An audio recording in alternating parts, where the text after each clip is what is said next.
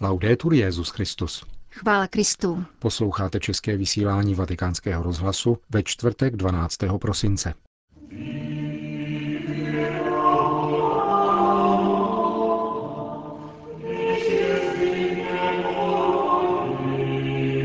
Papež kázal o způsobu, jakým k nám Bůh promlouvá. Obchod s lidmi je zločin proti lidskosti, prohlásil Petrův nástupci na dnešní audienci pro nové vyslance. Dnes bylo zveřejněno papežovo poselství ke Světovému dní míru. Pěkný poslech přejí Milan Glázer a Jana Gruberová.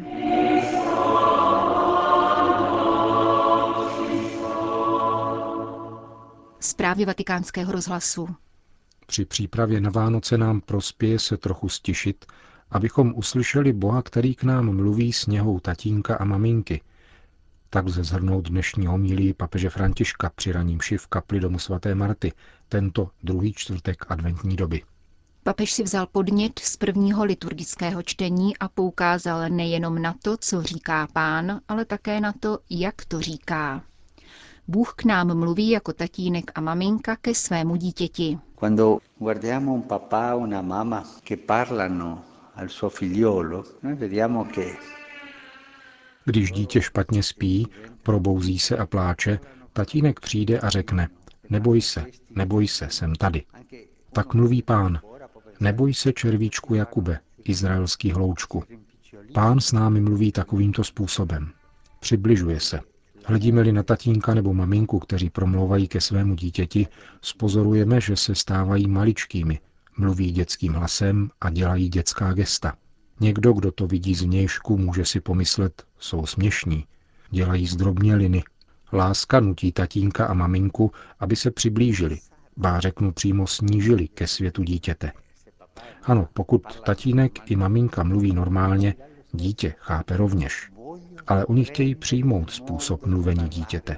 Přibližují se, stávají se dětmi. A takový je pán. Řečtí teologové, připomněl dále papež, vysvětlovali tento postoj boží dosti nesnadným slovem. Syn katabázy, což znamená blahosklonost Boha, který se stupuje, aby se stal jedním z nás. A potom tatínek a maminka říkají někdy dítěti také věci trochu směšné. Lásko moje, hračičko a podobně. Také pán říká, červíčku Jakube. Jsi pro mne jako červíček, maličký, ale moc tě miluji. Takový je pánův slovník, jazyk otcovské a mateřské lásky. Slovo páně. Ano, slyšíme, co říká, ale také vidíme, jak to říká.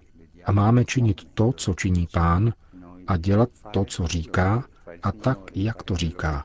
S láskou, něhou, blahoskloností vůči bratřím. Bůh, vysvětloval papež František poukazem na setkání Eliáše s hospodinem, je jako lehký vánek nebo doslova šum jemného vánku. Takto se pán přibližuje.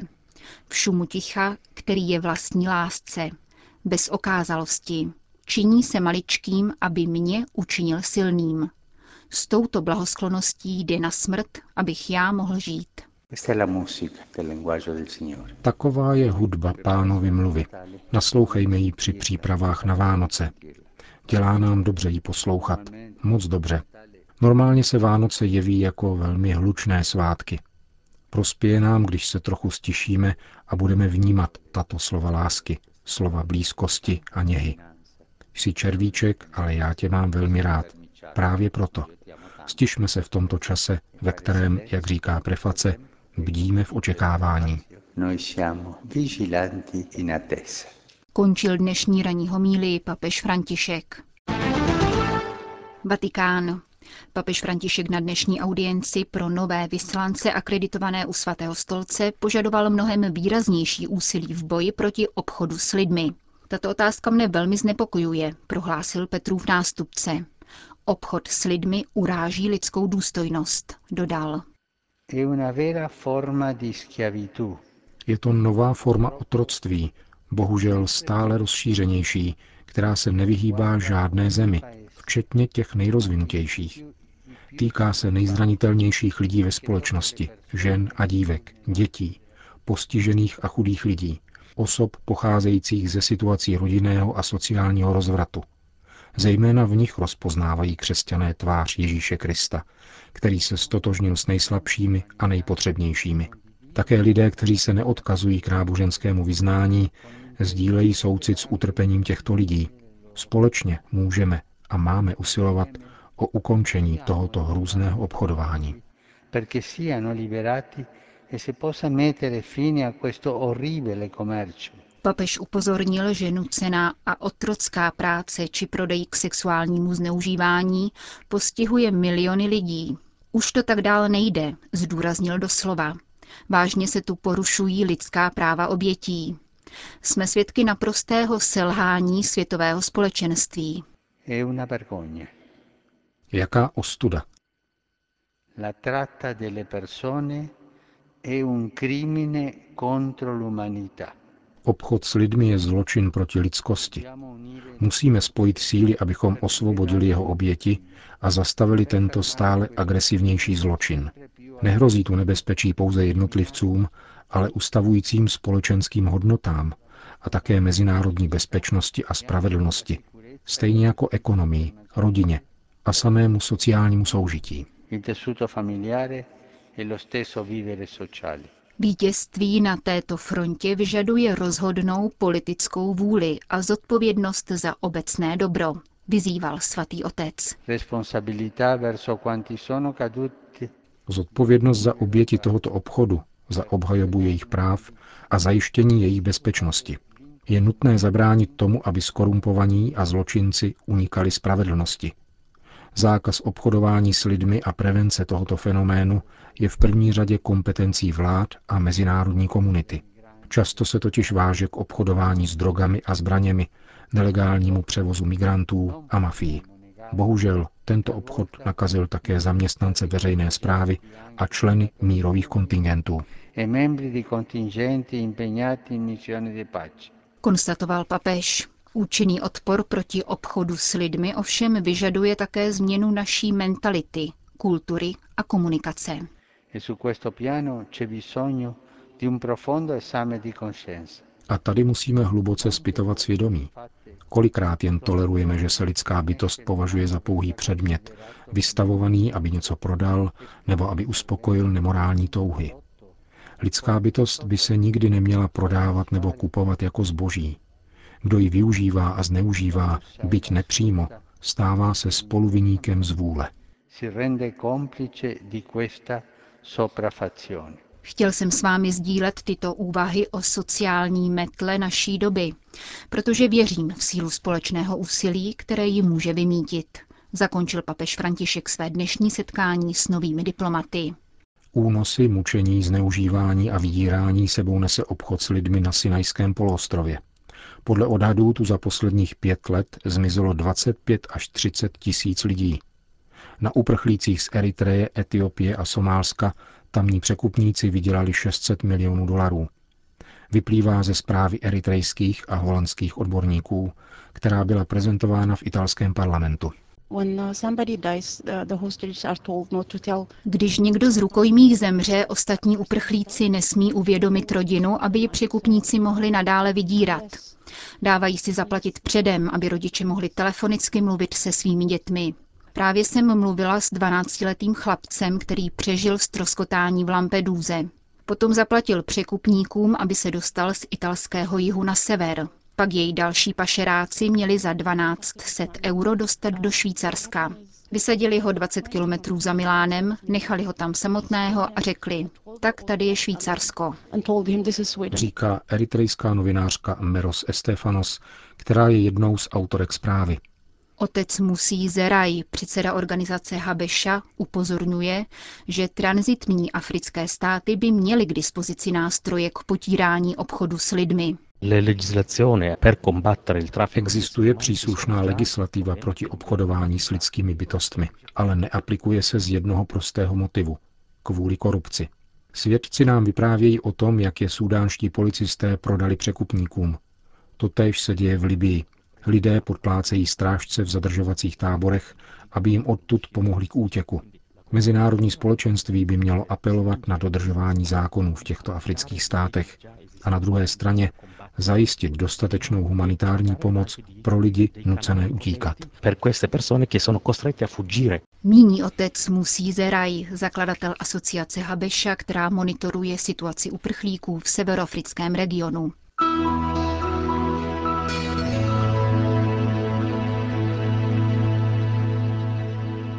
Vatikán. Bratrství jako základ a cesta k míru. To je téma Světového dne míru, který připadá na nový rok 2014. Dnes bylo zveřejněno každoroční poselství svatého otce k tomuto dni. Bratrství mezi lidmi předpokládá a vyžaduje transcendentní otcovství, píše papež František v úvodním odstavci devítistránkového dokumentu. A počínaje uznáním tohoto otcovství, pokračuje, se ustavuje bratrství mezi lidmi, když se člověk stává bližním tím, že se stará o druhého. Pro porozumění tohoto povolání člověka k bratrství a také překážek, které stojí v cestě k jeho rozpoznání a uskutečnění, je zásadní nechat se vést poznáním božího plánu, jak je představen v písmu svatém. Kniha Geneze vypráví, že se všichni lidé vyvozují ze společných rodičů, Adama a Evy, páru stvořeného k božímu obrazu a podobě, z něhož se rodí Kain a Ábel. V příběhu této prvotní rodiny, píše papež František, spatřujeme genezi společnosti, evoluci vztahů mezi lidmi i národy. Příběh Kaina a Ábela učí, že lidství v sobě nese povolání k bratrství, ale také dramatickou možnost se tomuto povolání spronevěřit. Dosvědčuje to každodenní egoismus, který je základem tolika válek a tolika nespravedlností. Četní muži a ženy totiž umírají rukama těch bratří a sester, kteří se neumějí považovat za takové, to jest za bytosti učiněné pro reciprocitu, sdílení a darování. Papež pak klade otázku, zda lidé budou vůbec někdy moci odpovědět na touhu po bratrství, kterou do nich vtiskl Bůh Otec. Dokáží svými silami přemoci lhostejnost, egoismus a nenávist a přijmout legitimní rozdíly, které charakterizují bratry a sestry? Odpovědět bychom mohli parafrází slov pána Ježíše, Poněvadž existuje jediný otec, který je Bohem, vy všichni jste bratři. Kořen bratrství tkví v božím otcovství. Nejde tedy o vágní a historicky neúčinné rodové otcovství, nýbrž o detailní a mimořádně konkrétní osobní lásku boží ke každému člověku. Jde o otcovství, které účinně plodí bratrství, protože boží láska, pokud je přijata, stává se impozantním činitelem přeměny existence a vztahu k druhým, otevírá lidi solidaritě a činorodému sdílení. Svatý otec hovoří o potřebě bratrství v ekonomice. Vážné soudobé finanční a ekonomické krize, píše v poselství, mají svůj původ v postupném vzdalování se člověka od Boha a od bližního, v chamtivé honbě za materiálními statky na jedné straně a v ochuzení vztahů mezi lidmi a mezi společenstvími, což mnohé žene k tomu, aby hledali uspokojení, štěstí a bezpečí v konzumu a výdělcích přesahujících každou logiku zdravé ekonomie. Píše papež František a cituje z první encykliky Jana Pavla II. Skutečně již existuje konkrétní nebezpečí a můžeme je i sami postřehnout, že zatímco člověk neobyčejně zvětšuje svou vládu nad světem věcí, ztrácí otěže této své vlády a různými způsoby podrobuje onomu světu sám sebe. Stávají se předmětem mnohostrané manipulace, i když často není přímo postřehnutelná. Celou organizací společenského života, výrobním systémem a tlakem hromadných sdělovacích prostředků. Nezbytný politický a ekonomický realismus, píše papež František v závěru poselství ke Světovému dní míru, nesmí být redukován na pouhý technicismus, zbavený ducha, který ignoruje transcendentní dimenzi člověka.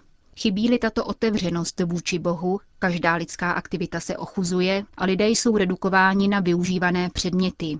Jedině bude-li tento realismus ochoten pohybovat se v zajištěném prostoru otevřenosti tomu, který miluje každého člověka, muže i ženu, budou politika a ekonomie účinnými nástroji integrálního lidského rozvoje a pokoje.